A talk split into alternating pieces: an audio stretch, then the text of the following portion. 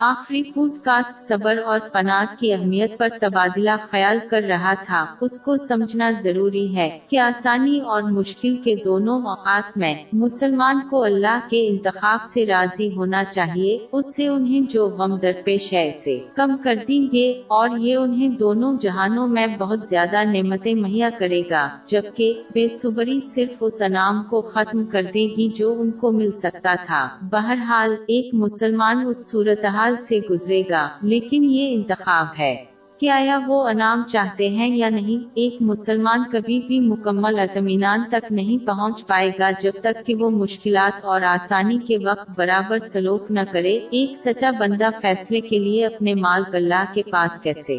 جا سکتا ہے اور پھر وہ ناخوش ہوج جاتے ہیں اگر اللہ کا انتخاب ان کی خواہش کے مطابق نہیں ہوتا ہے۔ اس بات کا امکان موجود ہے کہ اگر کسی کو وہ چیز مل جاتی ہے جس کی وہ خواہش کرتا ہے تو وہ اسے تباہ کر دے گا۔ ایک مسلمان کو اللہ کی عبادت اس کنارے پر نہیں کرنی چاہیے جس پر قرآن مجید میں بس کی گئی ہے۔ مطلب جب اللہ کا انتخاب ان کی خواہشوں کے مطابق ہو تو وہ اللہ کی حمد کرتے ہیں۔ اور جب اللہ کا انتخاب ان کی خواہش سے مطابقت نہیں رکھتا، وہ ناراض ہوج جاتے ہیں۔ وہ ایسا سلوک کرتے ہیں جیسے وہ اللہ سے بہتر جانتے ہوں۔ باب بائیس آئی پیارا جو کنارے پر کھڑا ہو کر خدا کی عبادت کرتا ہے۔ اگر اس کو کوئی دنیاوی فائدہ پہنچے تو اس کے سبب مطمئن ہو جائے، اور اگر کوئی آفت پڑے تو منہ کے بل لوٹ جائے۔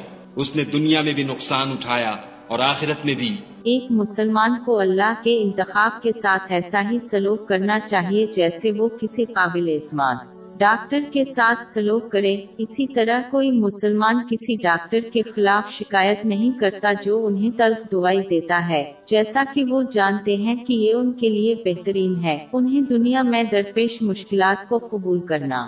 چاہیے یہ جانتے ہوئے کہ یہ ان کے لیے بہترین ہے۔ در حقیقت، ایک سمجھدار شخص تلف دوائی کے لیے ڈاکٹر کا شکریہ ادا کرے گا۔ اور اسی طرح ایک ذہن مسلمان اللہ کے انتخاب کے لیے اللہ کا شکر ادا کرے گا۔ باب دو۔ آئی دو سو سولہ۔ مگر عجب نہیں کہ ایک چیز تم کو بری لگے اور وہ تمہارے حق میں بھلی ہو۔